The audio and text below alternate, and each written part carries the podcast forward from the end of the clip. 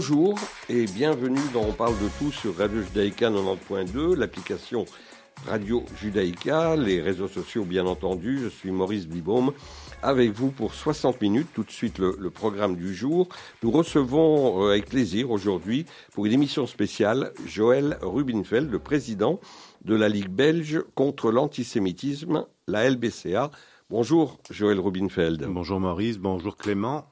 Alors, euh, on parle de tout aujourd'hui, je le disais, édition spéciale, énormément de sujets. Je ne pense pas qu'on pourra tous les aborder, mais on se reverra probablement d'ici une semaine ou deux. Euh, première question, avant, de rentrer dans le vif du sujet, de tous les sujets qu'on doit aborder, quel est le rôle de la LBCA, de la Ligue belge contre l'antisémitisme?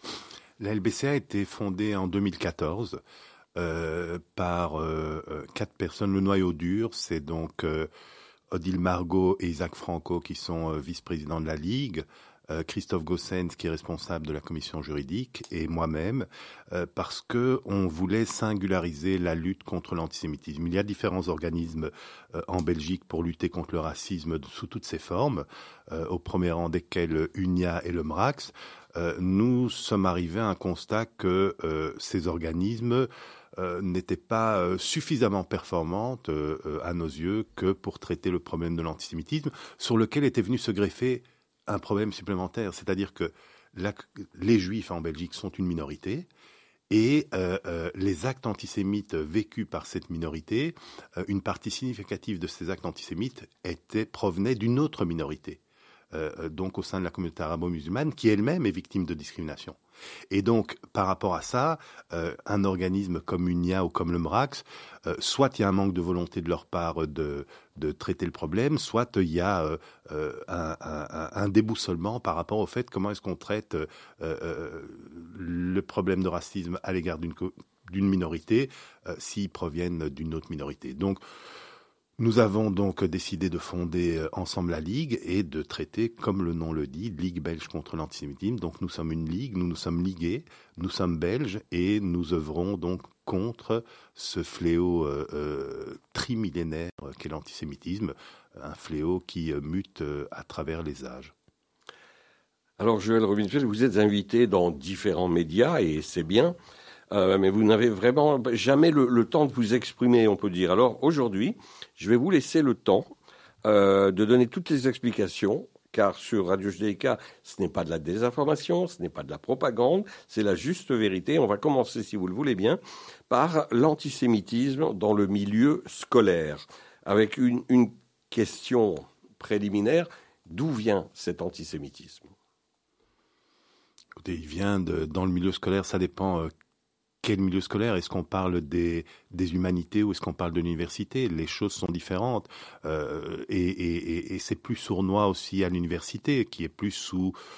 Bon, sérions les problèmes. Euh, par exemple, parlons de ce qui s'est passé depuis le 7 octobre, depuis le pogrom qui a été perpétré par le Hamas et des civils palestiniens. On oublie souvent de le dire. Euh, je veux dire, il n'y avait pas que les terroristes du Hamas et du djihad islamique euh, qui ont été euh, violés, égorgés, assassinés 1400 Israéliens et kidnappés 240 autres.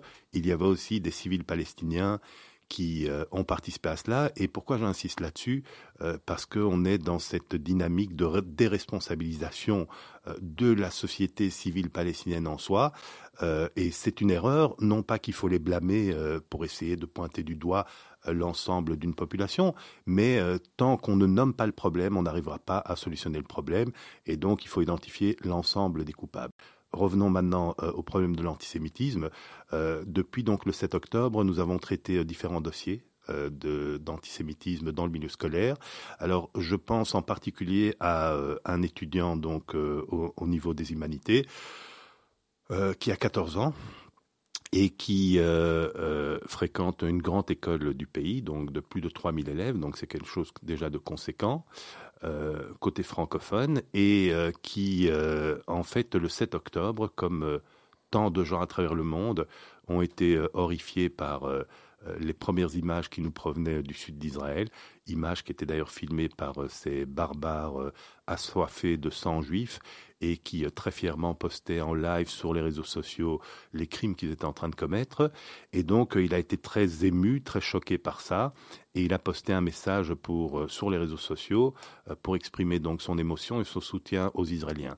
Suite à ça, donc, des entre guillemets camarades de classe ont commencé, en tout cas d'école, ils sont pas dans la même classe, mais certains sont dans la même année, mais juste cette année-là, donc il est en troisième euh, euh, secondaire. Vous avez 17 classes différentes hein, dans cette école.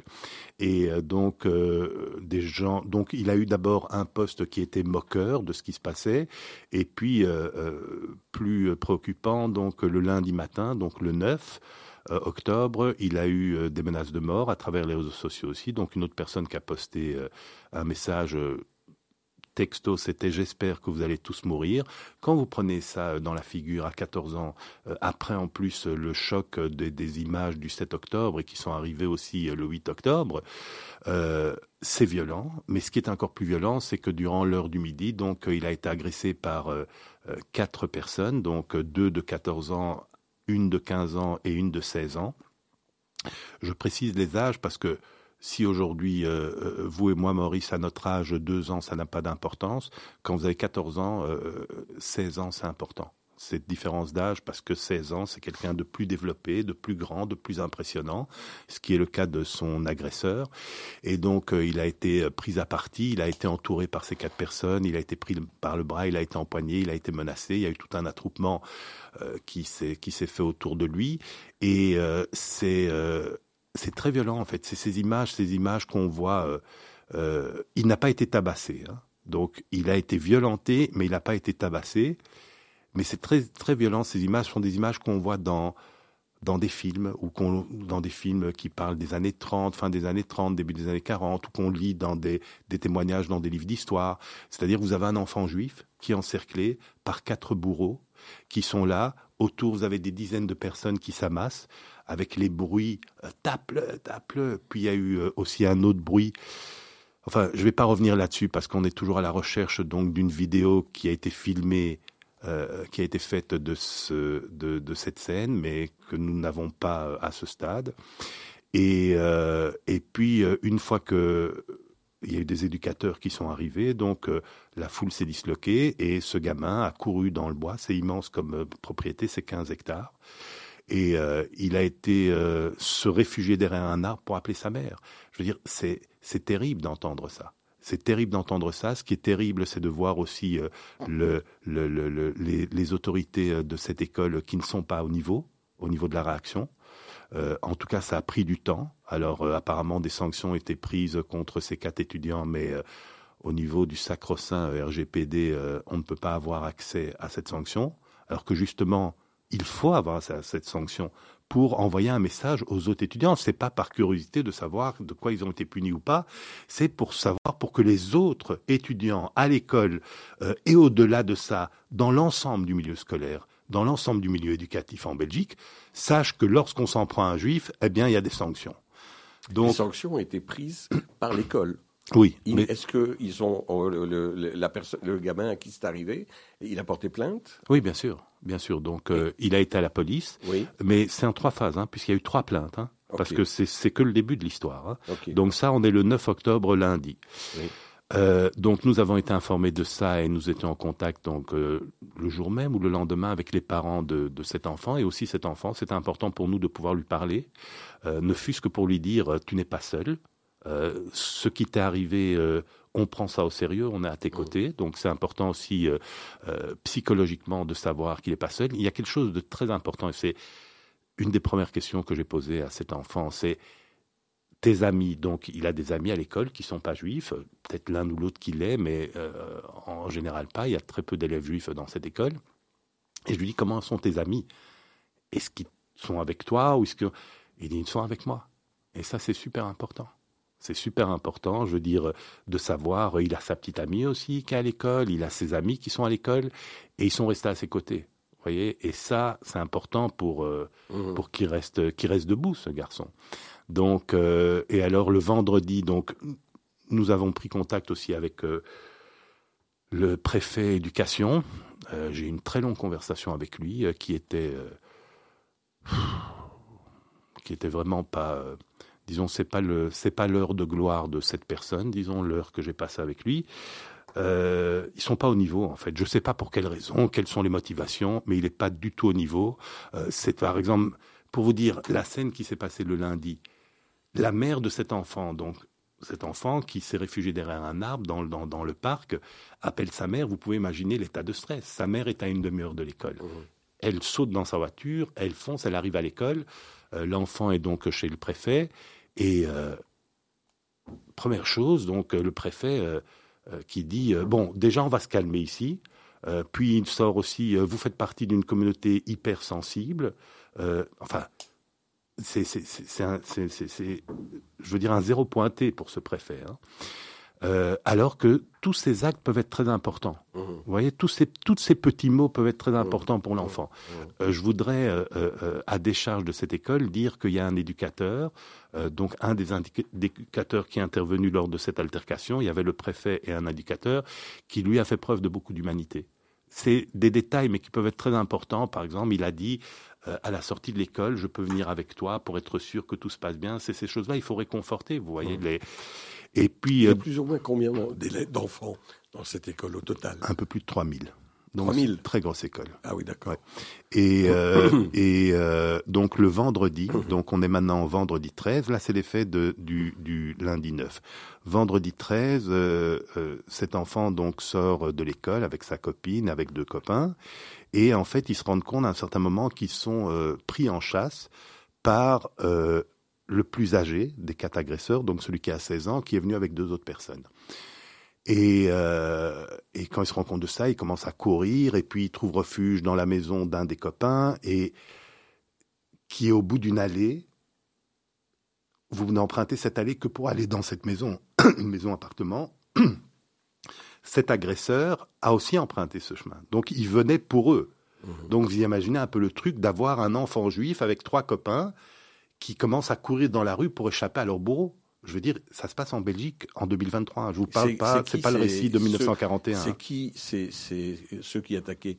C'est qui? Ils viennent de quelle communauté? Ils sont euh Alors, parmi les quatre premiers agresseurs, donc du 3, euh, du 9 euh, novembre, du 9 octobre, pardon, trois dont le nom est à consonance arabo-musulmane mhm. et un qui est un nom euh, tout à fait belgo-belge, si on peut dire, je ne sais pas quel terme utiliser, et, euh, et euh, c'est lui le plus virulent. Mmh. Et c'est cette personne de 16 ans qui, a, qui est revenue le vendredi.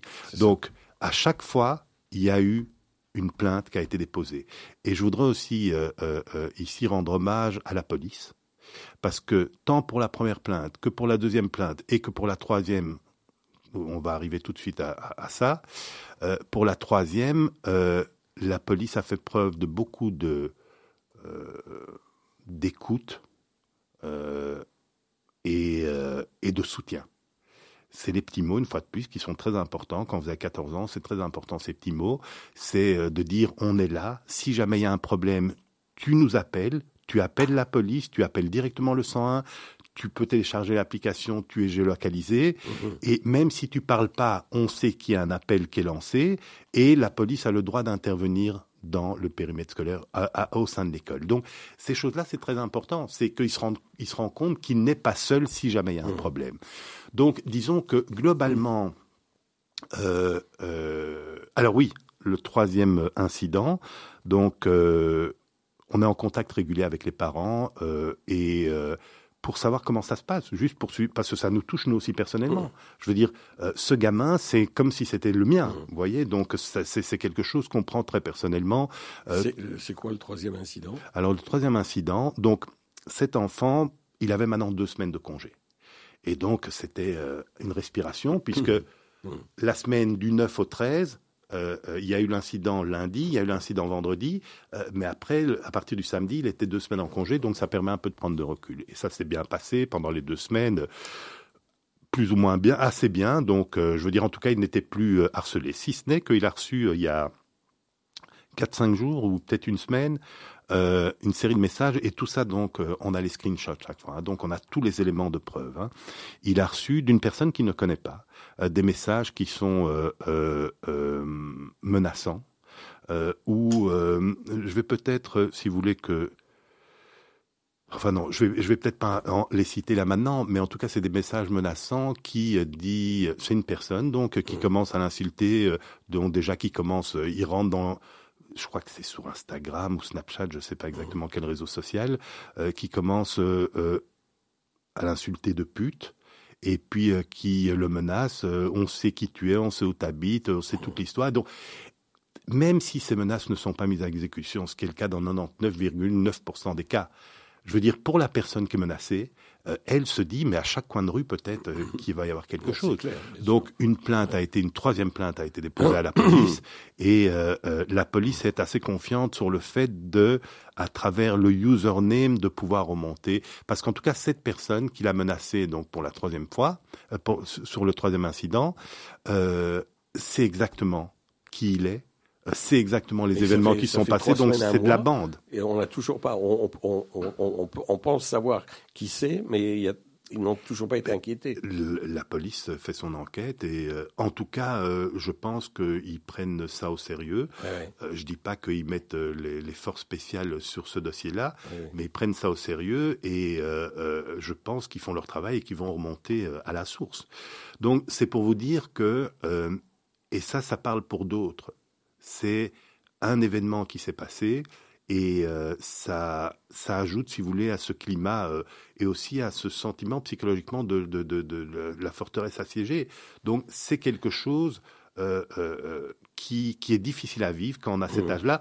En même temps, j'expliquais à cet enfant que qu'il en sortira quelque chose de positif de ça. Pas tout de suite, Là, c'est difficile sur le moment même, mais dans six mois, dans un an et pour le reste de sa vie, il en tirera quelque chose de positif. Est-ce qu'il reste dans la même école? Oui, Ça, c'est une décision qu'ils ont prise. Ils se sont posé la question. Ils se sont posé la question, mais pour le moment, il reste. Mais il est très bien dans cette école. C'est ça. Je veux dire, il a ses amis, il a sa petite amie, il est, il est content dans cette école.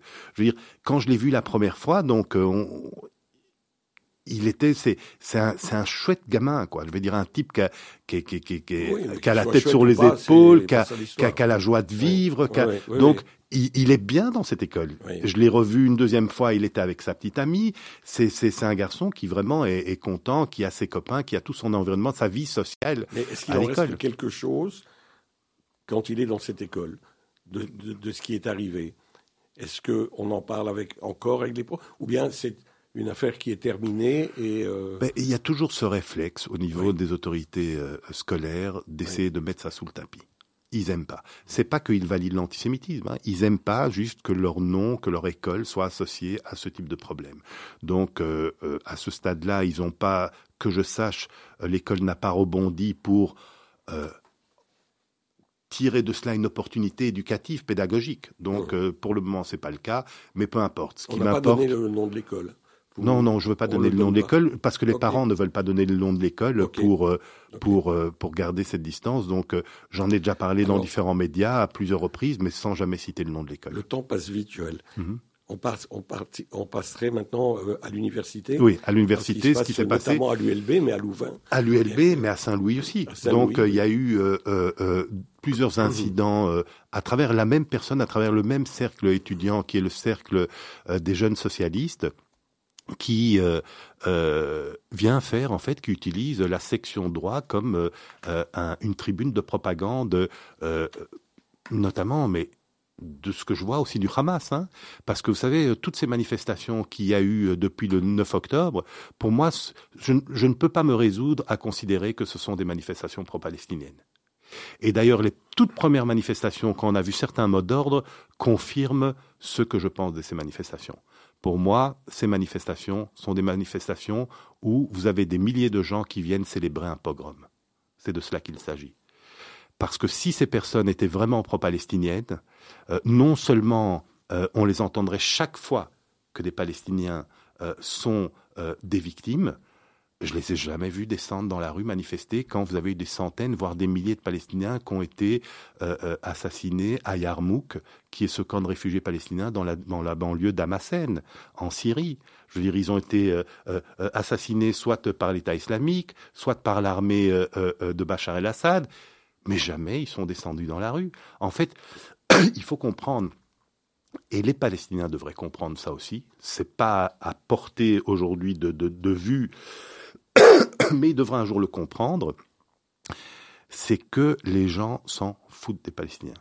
Et d'ailleurs, quand je vous parle de Yarmouk, je ne peux même pas vous donner le nombre de victimes, parce qu'on ne trouve pas ce nombre-là. Il y a des témoignages, euh, euh, mais il n'y a pas de chiffres établis. Je n'ai pas entendu Amnesty International, Human Rights Watch ou l'ONU intervenir là-dessus. Parce que ces chiffres, on s'en fout. Par contre, quand vous avez un chiffre euh, à Gaza ou en Cisjordanie, mmh. on vous donne euh, le chiffre à l'unité près, on vous donne l'âge de chaque victime, euh, en insistant bien évidemment sur les enfants. Donc, c'est en fait la vie d'un Palestinien n'a de l'importance que si cette vie lui est ôtée, par un soldat israélien, et je vais être plus précis que ça, que si sa vie lui est ôtée par un soldat juif. C'est de cela qu'il s'agit. Un Palestinien n'a d'importance aux yeux de la communauté internationale et aux yeux de ceux qui vont manifester dans nos rues à, Paris aussi, à Londres, à Bruxelles et ailleurs, que si la vie de ce Palestinien est ôtée par un soldat israélien, par un soldat juif. Je voudrais qu'on revienne euh, donc sur euh, l'université, notamment l'ULB. Euh, où, en est-on au niveau de, je voudrais juste, je voudrais juste terminer au niveau de Saint-Louis. Donc, qu'est-ce qui s'est passé? Vous avez eu le président de la fédération des jeunes du cercle jeunes socialistes qui est venu, qui euh, euh, euh, a pris la parole à l'intercours, donc dans un amphi où il y avait 500-600 personnes, hein, donc mmh. tous les étudiants de droit de la première année, qui est venu faire sa propagande mmh. pour appeler à manifester en soutien, soi-disant, à la Palestine. Je vous ai expliqué ce que j'en pense mmh. juste avant, et qui utilise aussi le groupe WhatsApp où vous avez 800 euh, membres, donc tous les étudiants euh, de la première année en droit Saint-Louis, euh, pour en faire une plateforme de propagande pour les extrémistes palestiniens, puisque il est administrateur dans ce groupe. Donc vous avez quelques administrateurs dans ce groupe, il en est, et lui et d'autres personnes postent toute une série de choses, notamment des appels à manifester, avec des affiches sanglantes, vous voyez où on voit le sang couler et tout ça, donc pour essayer vraiment de provoquer euh, euh, euh, l'effroi et la détestation de l'État juif, alors que ce groupe, en fait, ne sert qu'à une chose, c'est communiquer sur le fait est-ce qu'il y a un syllabus qui est sorti, est-ce que demain est-ce qu'on a cours. C'est uniquement euh, euh, euh, un véhicule éducatif, et pédagogique. Certainement pas pour faire la propagande. Et c'est à cela qu'on assiste. On assiste à cet entrisme qu'on voit à tous les niveaux, l'entrisme euh, de la face hideuse euh, de, de, de, de, ces extrémistes, euh, que ce soit des soutiens du Hamas, que ce soit des gens qui instrumentalisent la cause palestinienne à d'autres fins. On le voit à Saint-Louis, mais on le voit dans certaines administrations. Et on le voit même dans le gouvernement. Lorsqu'on voit, lorsqu'on voit, lorsqu'on le voit, on regarde la coalition gouvernementale. quand on voit certains membres écolos, eh ben ils font de l'entrisme. On va en parler tout à l'heure, si vous voulez bien. Mm Mais quand vous dites on le voit, mais au, niveau du, de la direction, au niveau des recteurs, au niveau des rectrices, est-ce que il y a quelque, on, eux, le voient ou, Écoutez, ou, ils mettent des œillères euh? On a pris contact, donc ça s'est passé jeudi. Euh, il y a, c'était le jeudi, je pense, 12, oui. Mhm. Donc c'était le jeudi 12 octobre. Donc on a pris contact, Odile Margot a contacté le euh, vice-recteur de l'UCL qui est en charge donc de Saint-Louis mhm. pour attirer son attention là-dessus, puisque nous, on avait été, on avait reçu différents signalements de parents d'élèves qui étaient, qui ont assisté à cette scène. Et, euh, Odile Margot donc a demandé aussi qu'il y ait une mise au point euh, qui soit faite avant le week-end, puisque l'appel à manifester, c'était pour la manifestation du 15, donc de dimanche. Ce qui a été euh, sèchement refusé par euh, euh, le vice-recteur et il a dit euh, je vais venir semaine prochaine en parler. Bon, c'était trop tard, c'était après l'appel à manifester, et il est venu effectivement, il a pris la parole devant la fac, il a remis, il a recadré le, débat, mais disons, c'était too little, too late. Mmh. Donc ça, et alors au niveau de l'ULB, au niveau de l'ULB, il y a aussi beaucoup de choses à dire. Je voudrais me concentrer sur une personne en particulier, mais qui parle pour tellement d'autres. C'est ce fameux professeur de droit international de l'ULB, François Dubuisson. Euh, ça aura probablement marqué l'esprit de beaucoup de vos auditeurs. Son intervention dans le journal télévisé de la RTBF le soir même du 7 octobre. C'est-à-dire qu'à partir du 7 octobre, donc, le pogrom a commencé à l'aube, à 6h30, 7h, c'est-à-dire une heure de moins chez nous.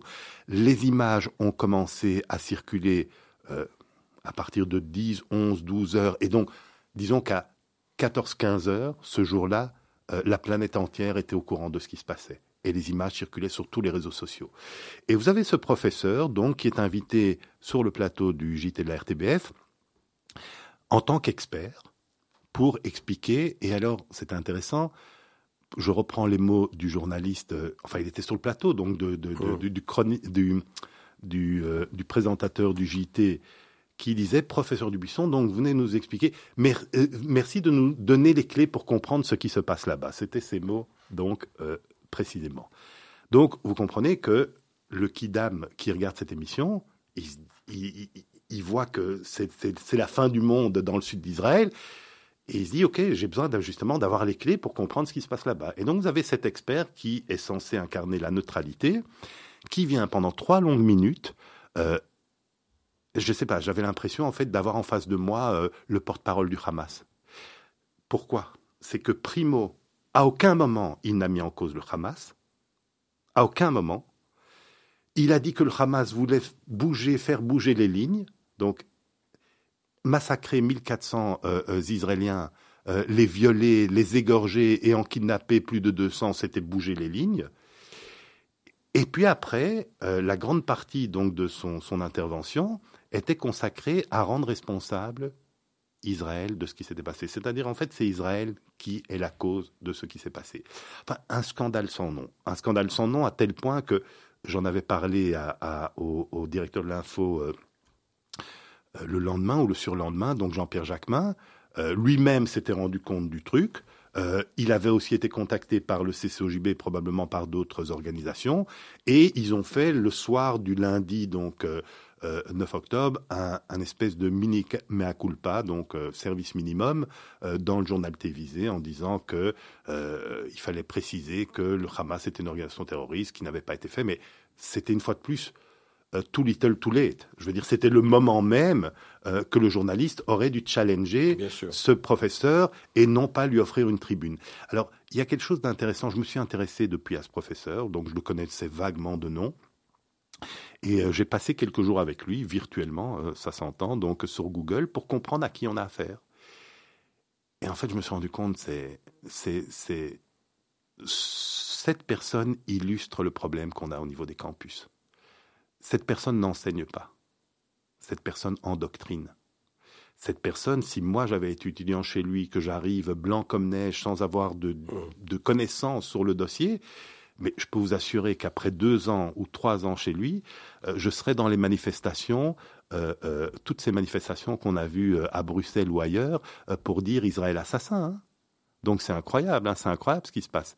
Je vous donne un exemple, parce qu'on a pas mal d'autres sujets c'est, je dis pas qu'il ment, mais il ne fait l'analyse que à charge d'Israël. C'est propagande, c'est antisémite. Mais un, exemple concret.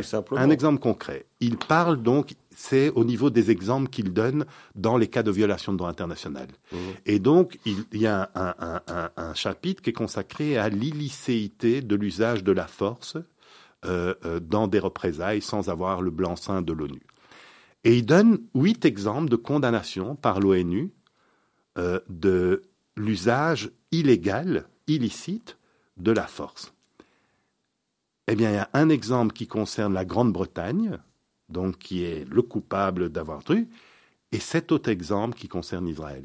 je vous signale quand même, il y a 193 États membres à l'ONU, mais tout est à l'avenant. Hein. Moi, j'ai reçu un témoignage, pas de Dubuisson, c'était pas par rapport à Dubuisson, c'était pas un syllabus de Dubuisson d'ailleurs, c'est un syllabus, je pense, de Salmon ou d'Éric David, euh, dont je parle là, mais c'est l'atmosphère, c'est l'atmosphère qui, euh, un espèce, voilà, pour paraphraser Gilles Keppel, un antisémitisme, un antisionisme, pardon, un antisionisme d'atmosphère qui règne au sein de la fac euh, de droit international à l'ULB. un autre exemple donc qui m'avait été apporté il y a une quinzaine d'années par un étudiant qui s'était plaint de d'un cours, je crois que c'était le cours d'Éric David justement, où il parlait de la violation de l'espace aérien. Donc, effectivement, si vous passez, vous survolez l'espace aérien d'un État sans avoir l'accord, c'est une violation du droit international, vous n'avez pas le droit de le faire. Quel exemple il donne pour la violation des, trucs? Un exemple où le monde entier admira Israël. 1976, l'opération NTB, les commandos spéciaux oh. israéliens vont en Ouganda, NTB, pour libérer les otages qui sont pris euh, euh, en otage par des terroristes palestiniens et des terroristes allemands. Et, euh, et euh, donc, effectivement, Israël, puis c'est une opération secrète, Israël ne s'est pas annoncé aux terroristes en disant on va venir avec une fausse voiture d'Idi Amin Dada pour libérer nos otages. Et donc, Israël a survolé l'espace kényan mmh. sans prévenir le Kenya et probablement à Razmod pour échapper aussi au radar. Et donc, voilà l'exemple qui est donné. Vous voyez la perversité de ce qui se passe? C'est-à-dire, il arrive à retourner un, moment de, bravoure et une opération légendaire qu'est l'opération NTB, le raid sur NTB, il arrive à en faire un exemple de violation du droit international. Un, troisième exemple, il y a un paragraphe sur les peuples occupés. Donc, dans, euh, euh, euh, dans le syllabus, je pense que c'est, je ne sais plus de quel professeur, mais en tout cas, droit international ULB, huit pages sur les peuples occupés. Donc, vous avez une demi-page ou une page qui est consacrée à le problème. Enfin, je vais commencer d'abord par, prenons chronologiquement, vous avez sept pages et demie qui sont consacrées au peuple occupé, qui est l'affaire de la Palestine, comme il le nomme. Mhm. Et puis vous avez une page pour les peuples occupés du reste du monde. Alors les peuples occupés du reste du monde apprécieront. Mhm. Vous avez entendu parler de cet avocat américain qui porte plainte contre les universités euh, tout simplement parce qu'ils euh, ne protègent pas leurs étudiants. Est-ce que on peut envisager ça en Belgique? Oui, vous pouvez l'envisager. mais... Euh, mais vous, savez, vous devez savoir que les tribunaux qui jugeront sont les mêmes tribunaux qui en 2014 ont dit que ont classé sans suite un dossier qu'on leur avait apporté, à savoir le fait que un, le, un propriétaire belgo-turc d'un restaurant près de Liège met sur sa vitrine ici les chiens sont les bienvenus et les juifs en aucun cas. Donc, disons que a priori, je dirais qu'on n'a pas beaucoup de chance, et aussi qu'au niveau des autorités académiques, euh, sont, euh, je vais le dire euh, très très brièvement, hein, c'est juste une bande de lâches qui sont en fait qui pour moi incarnent le néo collaborationnisme. Ce sont des gens qui ne sont pas à la hauteur. Il y a eu un incident. Je ne peux pas donner toutes les informations parce que voilà, ça a impliqué certaines personnes qui ne veulent pas que ces informations soient rendues. Mais je peux vous dire, et très clairement ici, hein, je vais citer les noms, si je me rappelle bien, il s'appelait Vivier, le recteur de l'ULB. Ce recteur de l'ULB s'est comporté comme un salaud sur le dossier sioniste, fasciste, c'est vous les terroristes. J'espère qu'un jour le procès public, je ne dis pas au tribunal, une fois de plus, vous savez ce que je pense du système judiciaire belge, euh, j'espère qu'un jour le procès de recteur Vivier sera fait et qu'il y aura un éclairage total sur la manière dont il a géré les intimidations qu'il a fait subir à l'UEJB sur le dossier de sionistes terroristes. C'est sionistes fascistes, c'est vous les terroristes. Ce qui s'est passé en 2015 me reste encore en travers de la gorge. C'est-à-dire que ce qui s'est passé en 2015 amène des réminiscences, des réminiscences de ce qui se passait dans les années 40. Je parle même pas de euh, dans les années 30, je parle même pas des années 40. Hein. Je parle dans ce mouvement de bascule entre la liberté et la barbarie que les Juifs euh, se sentaient les malvenus sur les campus. Eh bien, quand vous avez des étudiants juifs qui passent sur un campus et qui sont houspillés par ceux, par les jeunes du mouvement antisémite BDS, qui sont composés essentiellement des jeunes PTBistes et des jeunes écolos, hein, parce que BDS euh, euh, à l'ULB, c'est comme Mac et écologie. Hein. Oui, mais c'est pareil. C'est c'est la même engeance. C'est comme j'ai eu l'occasion de le dire hier chez vos confrères de, de LN24, quand on parlait de qu'est-ce que le mélanchonisme, euh, le mélanchonisme, c'est faire de l'antisémitisme dans la langue des droits de l'homme. C'est de cela qu'il s'agit. Et ce qui s'est passé avec Vivier, et il y a pire que Vivier, hein, mais à ce moment-là, c'était dans ses mains. Et il a géré ça comme un... Écoutez, je, je m'en tiendrai là, mais c'est toute cette chaîne euh, de défaillance et de néo-collaborationnisme, c'est un terme que j'utilise beaucoup pour le moment, hein, Pour moi, vous avez. C'est pas de la défaillance, c'est une volonté. Sont des lâches. Non, non, mais c'est. Je dis même pas que Vivier, c'est c'est c'est c'est quelque chose qui l'anime. Je, je, je dis même pas que ce type est antisémite. a priori, je ne le pense pas. Je dis juste qu'il a été confronté à un moment de sa vie. Il a eu à une décision entre ses mains qui était protéger les étudiants juifs. Mmh. Et il fait partie probablement de tous ces gens qui disent moi, si j'avais eu 20 ans, 40, mais j'aurais été résistant. Eh bien, monsieur Vivier, vous aviez peut-être 50 ans ou 55 ans en 2015, vous avez ce problème de protéger des étudiants juifs et vous avez, vous êtes comporté comme un néocollabo. C'est-à-dire, vous avez baissé les yeux, vous avez accepté de pactiser avec les gens, c'est-à-dire les BDS écologie, donc les jeunes écolos et les jeunes PTB Comac, et vous avez sacrifié ces étudiants-là en les forçant à un compromis. Voilà, c'est de cela qu'il s'agit. Joël, on va parler maintenant des attitudes des, partis euh, politiques en, Belgique, euh, le MR, Écolo, PS, PTB, des filles engagées. Et on, a pu entendre notamment, euh, elle fait d'ailleurs la, la, couverture de l'ADH d'aujourd'hui et la dernière page du dessinateur du bus qui a beaucoup de talent d'ailleurs, euh, si vous n'avez pas acheté la DH, euh, je vous encourage à l'acheter aujourd'hui en tous les cas. Je suis abonné. donc, euh, Zakia, vous l'avez vu? Je suis abonné, donc je vais le lire aujourd'hui. Zakia Katabi, mhm. ministre fédéral, entre autres, a déclaré Israël a le droit de se défendre, mais il y a une différence entre se défendre et se venger. Et puis elle a toujours du mal à dire que le Hamas est une est, une est, terroriste. Mhm. Alors, oui, ben parlons un petit peu de ces partis politiques. C'est D'abord, les partis politiques, euh, il y a de tout. Donc, il y a un problème, qui est un problème majeur, qui est une menace pour l'avenir des Juifs de Belgique.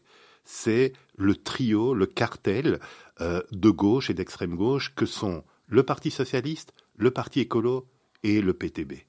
Donc, ces gens aujourd'hui constituent une menace pour notre avenir, très clairement.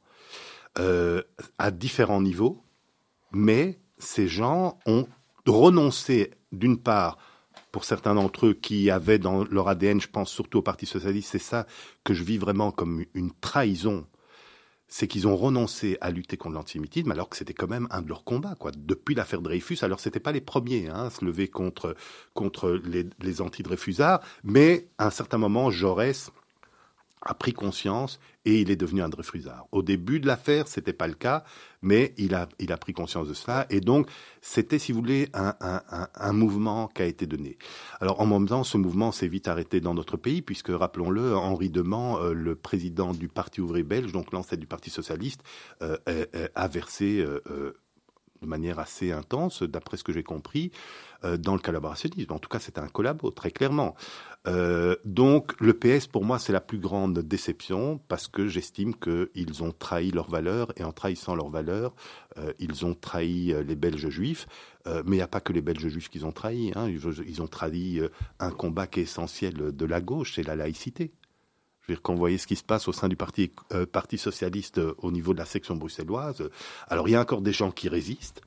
je pense à une personne qui a qui a ouvert les yeux et qui maintenant prend le combat euh, à bras le corps, qui est, euh, bon, je ne pense pas qu'il soit socialiste, euh, qu'il soit actif en politique, mais il a plutôt cette étiquette, c'est l'avocat Heutendal, mais il en a d'autres aussi. Donc j'espère qu'au sein du Parti socialiste, il, les, les, les, les, défenseurs de la laïcité et accessoirement des juifs se lèveront et arriveront donc à inverser le processus qui est en marche. Au niveau du Parti écolo, quand vous regardez les historiques écolos, il n'y avait pas du tout cette veine antisémite qu'on a aujourd'hui. Pas du tout. Je veux dire, à l'époque d'un Jackie Moral ou d'un. et, d'autres, je veux dire, euh, euh, c'était pas du tout. Euh, un combat de leur part, et a priori, c'était plutôt des gens qui euh, était opposé à l'antisémitisme, mais il n'était pas veiné d'antisémitisme. Aujourd'hui, le Parti écolo, à cause de la section bruxelloise, parce qu'ils n'ont pas euh, ces mêmes préoccupations au niveau de la section wallonne, à cause de la section bruxelloise, est devenu un des principaux vecteurs de l'antisémitisme en Belgique, et probablement même le principal. Il y a pire que, c'est le PTB, mais le PTB n'est pas au pouvoir. Et donc, c'est la plus grande menace aujourd'hui pour 35 000 Belges juifs, c'est le parti au niveau politique, je parle, c'est mmh. le parti écolo. Euh, et puis vous avez le PTB, mais le PTB, je crois que c'est carrément euh, inscrit dans leur ADN. Alors c'est pas bien entendu leur programme. On sait, on connaît les staliniens. Je veux dire, vous n'avez pas accès à leur programme. Hein. C'est c'est c'est c'est c'est c'est c'est pas comme ça. Je veux dire, la démocratie euh, est comment dire, euh, est l'antithèse de, des, principes du PTB. Mais quand vous regardez au niveau des grands communistes, des grandes figures de communistes, ce soit Karl Marx, ce soit... Euh, alors, c'est peut-être pas le communisme, mais c'est l'anarchisme, et en tout cas qui, qui à l'époque, au milieu du 19e siècle, qui était, si vous voulez, un peu cette même famille avant qu'elle ne se dispute.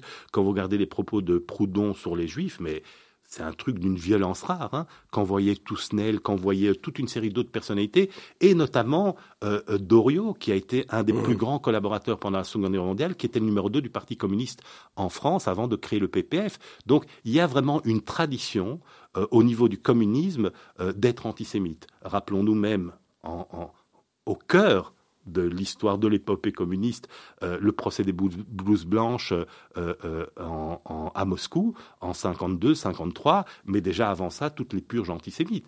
Donc, c'est, il y a une espèce de, presque de presque de consubstantialité entre le communisme et l'antisémitisme, puisque pour les communistes, le juif est vu comme le banquier, comme le capitaliste, comme le super blanc, si vous voulez, par rapport au mouvement woke aujourd'hui qui s'en prend en blanc, le juif est le super blanc. Mais c'est pas surprenant.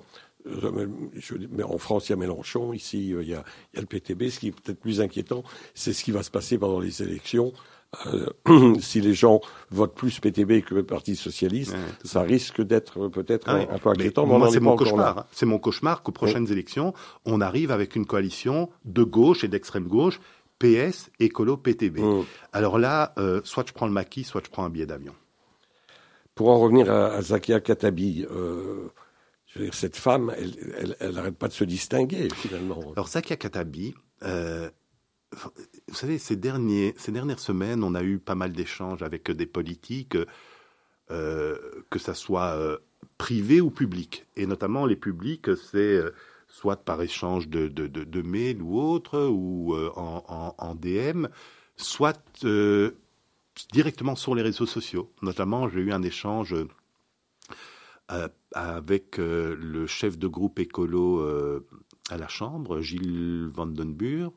Vandenburg Ouais, non, Vandenburg. Et il y en a d'autres aussi.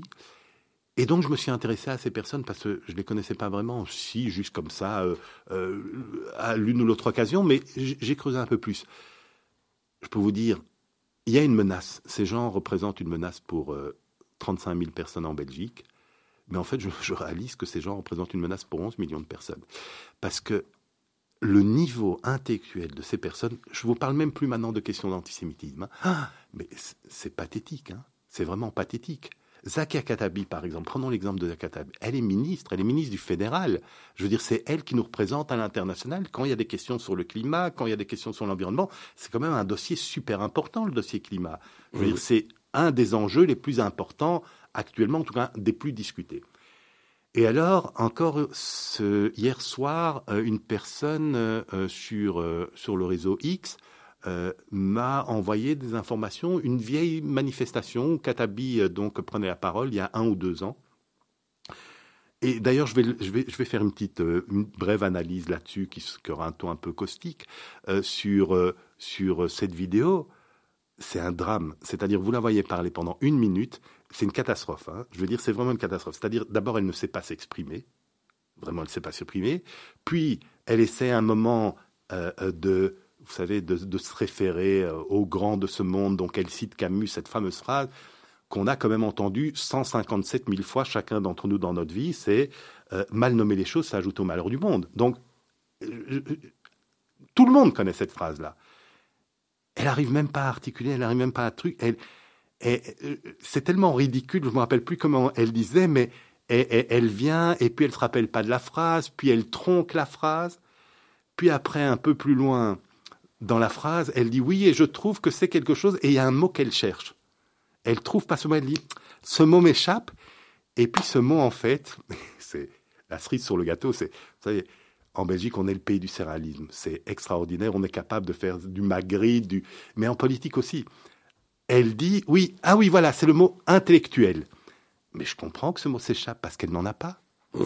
C'est cette femme qui nous représente, qui au plus haut niveau du pouvoir euh, a un niveau intellectuel proche de zéro. Et quand on a vu sa dernière démonstration en date, c'est que hier matin, donc euh, euh, chez Maxime Binet, LN24, Maxime Binet donc l'interroge sur l'interview sur notamment ce qui s'est passé, ce qui se passe en Israël et à Gaza, et il lui pose la question qui est une question, je veux dire, c'est comme si on demande est-ce que vous êtes d'accord de dire que la Terre est ronde, quoi? Je veux dire, donc, euh, c'est est-ce que pour vous le Hamas est une organisation terroriste Et donc, elle tergiverse, elle tortille, et euh, et puis finalement, donc, elle refuse. Et alors, elle, elle s'est prise ce qu'on appelle sur les réseaux sociaux et même au-delà dans les médias un shitstorm. Et euh, donc après deux, trois, et, donc elle, elle se cache derrière une argutie d'ordre juridique en disant oui, mais je ne connais pas cette notion au niveau juridique. D'abord, je voudrais juste rappeler que cette dame prétendait assiéger à la Cour constitutionnelle.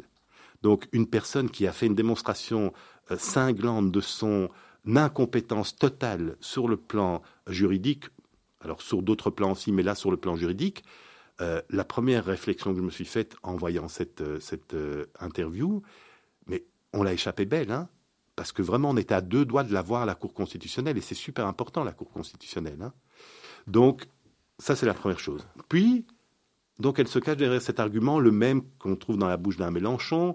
Euh, oui, mais c'est, euh, je ne connais pas cette notion au niveau du. Bon. Et puis, après le tollé que ça a provoqué, deux, trois heures plus tard, elle poste sur X euh, un, document, donc justement d'ordre juridique, qui est le document de l'Union européenne. si je ne m'abuse, c'est le document de l'Union européenne, donc qui reprend la euh, euh, le, Hamas sur la liste l'Union européenne des organisations terroristes.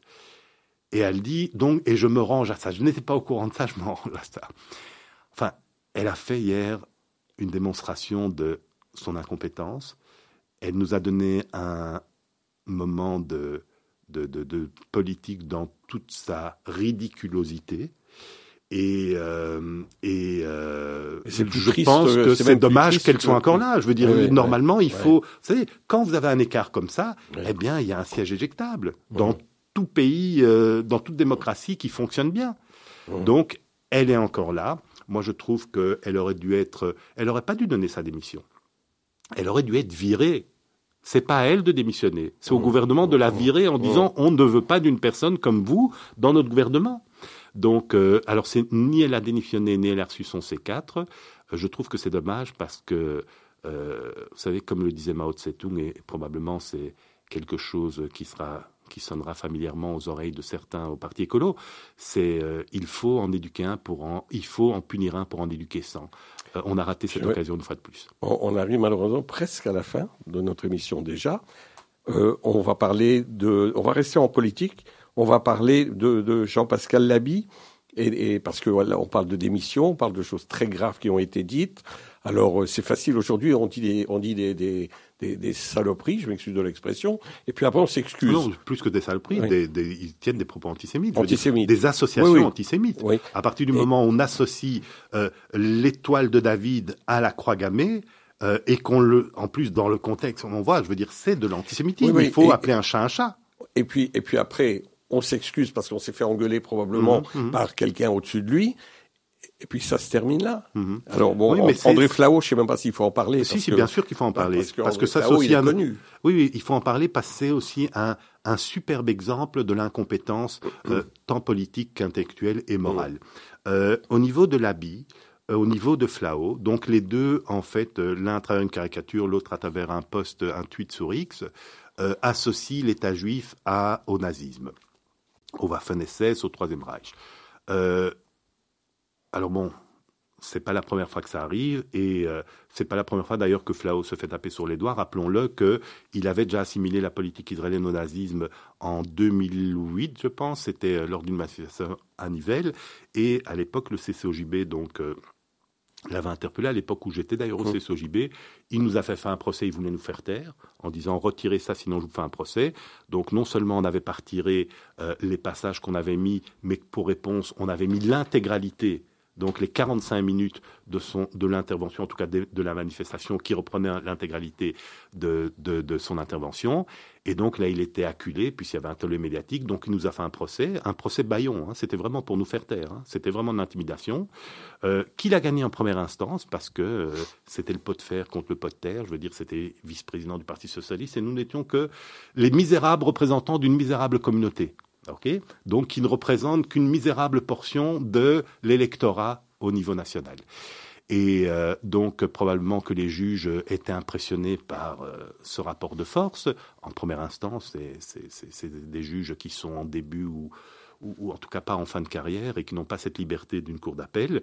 Euh, et la cour d'appel, bien évidemment, nous a donné droit et a condamné Flao à payer les dépenses, ce qu'il a d'ailleurs refusé. Donc je crois qu'on a dû, euh, que nos avocats ont dû euh, euh, envoyer un huissier ou en tout cas le menacer de, de venir saisir ses meubles au Parlement pour qu'effectivement il paye. C'était d'ordre symbolique, hein, 2-3 000 euros, mmh. mais on ne voulait pas qu'il échappe à, à, cela non plus. Et, et, donc André Flao est coutumier du fait. Je ne sais pas ce qui se passe dans la tête de Flao. J'ai ma petite idée. Mais en tout cas, ça fait 20 ans que je vois que ce coco-là, dès que sur un plateau télévisé, il peut être invité, sur un plateau télévisé pour parler de la cueillette des champignons en Ardennes, il va vous arriver, il va arriver à vous placer euh, euh, la diabolisation d'Israël et la sanctification des Palestiniens. Je ne sais pas ce qui se passe, mais il y a vraiment un truc chez lui qui est il y a quelque chose de fusionnel là-dedans, de passionnel. Euh, et euh, j'appellerais ça plutôt, comme euh, le qualifiait Spinoza, de passion triste. Au niveau de l'habit, c'est la même chose. Je veux dire, il pose ce truc, alors il fait marche arrière. Et deux choses par rapport à ça. D'abord, c'est ce climat d'impunité qui est terrible parce que il n'y a jamais de sanctions par rapport à ces personnes-là. la deuxième chose, c'est pour voir la, chose du côté positif, c'est qu'on voit que ça sert à quelque chose quand même de réagir.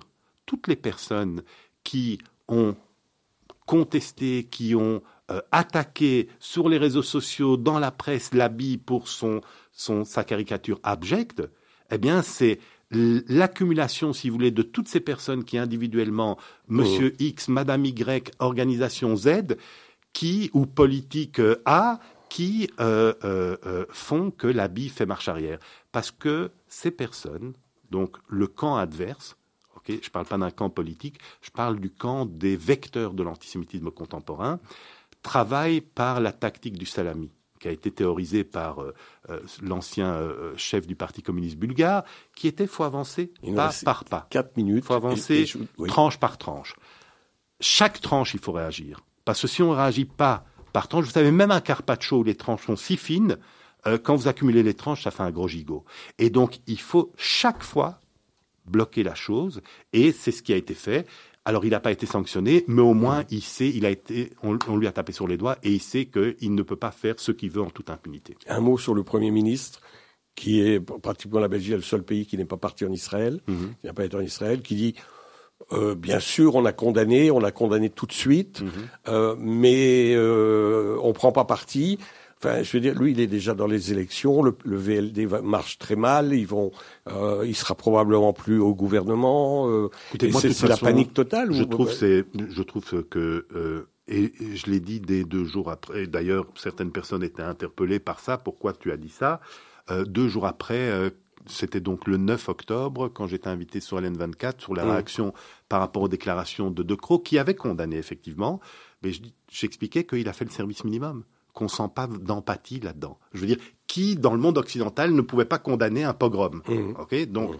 Mais qu'il y avait et, là il le démontre effectivement euh, à sa décharge euh, il se trouve dans un attelage euh, où vous avez notamment les écolos où vous avez notamment les socialistes. Donc deux des trois problèmes politiques dans notre pays. Mmh. Donc il y a déjà ça. Alors, mais en tout cas, De Croo, je n'ai jamais senti, à travers des déclarations parfois même anodines, d'empathie de sa part. Alors il y a eu une parenthèse, donc à décharge de M. De Croo, c'est quand il a accueilli les familles euh, des otages. Donc il les a accueillis, il a pris le temps de les accueillir et je l'en remercie pour ça, je veux dire. Mais globalement, si vous voulez, c'était plutôt une exception dans... Je ne pense pas qu'il y ait une réelle hostilité de sa part à l'égard d'Israël, je pense qu'il y a une indifférence. Et on ne peut pas être indifférent face au mal. Alors, quand on parle de De Croo, parlons plus largement de son parti, Open VLD. je voudrais juste décerner une palme à un de ses collègues, l'ancien président de son parti, Egbert Lachart, qui, il y a 3-4 jours, a été interviewé, je pense que c'était dans la, Libre ou dans la DH. Euh, je le remercie pour ça, parce que ça a été un moment de détente pour moi de lire son interview, parce que je n'ai jamais vu une analyse aussi stupide de ma vie euh, sur ce qui est en train de se passer. C'était vraiment un truc. C'est intéressant de voir que des gens qui sont si haut placés dans le système politique sont en même temps, font preuve de tellement de bêtises là-dessus. Et c'est inquiétant. Et j'en reviens à André Flao, peut-être pour clôturer. André Flao euh, qui était quand même, rappelons-le, ministre de la Défense. Hein. Mmh. Bon, c'est vrai que sous son règne à la Défense, il a plutôt transformé l'armée belge en armée du salut, ça c'est une chose. Mais en tout cas, il était ministre de la Défense, il était président de l'Assemblée nationale, je veux dire, personnage important, vice-président mmh. euh, mmh. euh, du et ministre d'État, donc je veux dire, c'est déjà du lourd. Hein. Eh bien, André Flao, je me rappelle, il y a 3-4 ans, sur euh, il était interviewé, je crois, sur RTL. On lui parlait des talibans qui reprenaient les pouvoirs en Afghanistan. Et il a eu cette phrase qui est, formidable. Il a dit, mais donc le journaliste lui dit, mais est-ce qu'on peut faire confiance aux talibans? Il dit, mais écoutez, euh, euh, on doit essayer parce qu'ils ont peut-être changé. Alors quand vous avez un ancien ministre de la Défense qui a une analyse si dramatique sur un fait si évident que les talibans ne peuvent pas changer, eh bien, on voit qui, qui, nous dirige. Il ne mérite pas qu'on termine sur lui. Alors, euh, j'ai une question en une phrase. Mhm. Si vous aviez un conseil à donner aux Juifs de Belgique, et d'ailleurs du monde entier par ailleurs, ce serait lequel? Euh, là, c'est franchement, c'est en une phrase, c'est très difficile parce qu'il y a énormément à dire là-dessus. Alors, je vous reposerai la question mais non, mais ce que je vous... émission. Ok, une phrase. En une phrase, c'est que eh bien, je vais citer Nietzsche. Ce qui ne tue pas rend plus fort. On nous a souvent tués, mais ceux qui restent sont devenus forts, très forts. Merci, Joël Rubinfeld, président de la LBCA, la Ligue belge contre l'antisémitisme. Voilà, c'est la fin dont on parle de tout pour cette semaine. Merci à, Clément Williamson pour la réalisation technique de, de l'émission. Encore une fois, merci Joël Rubinfeld d'avoir accepté notre invitation. À bientôt.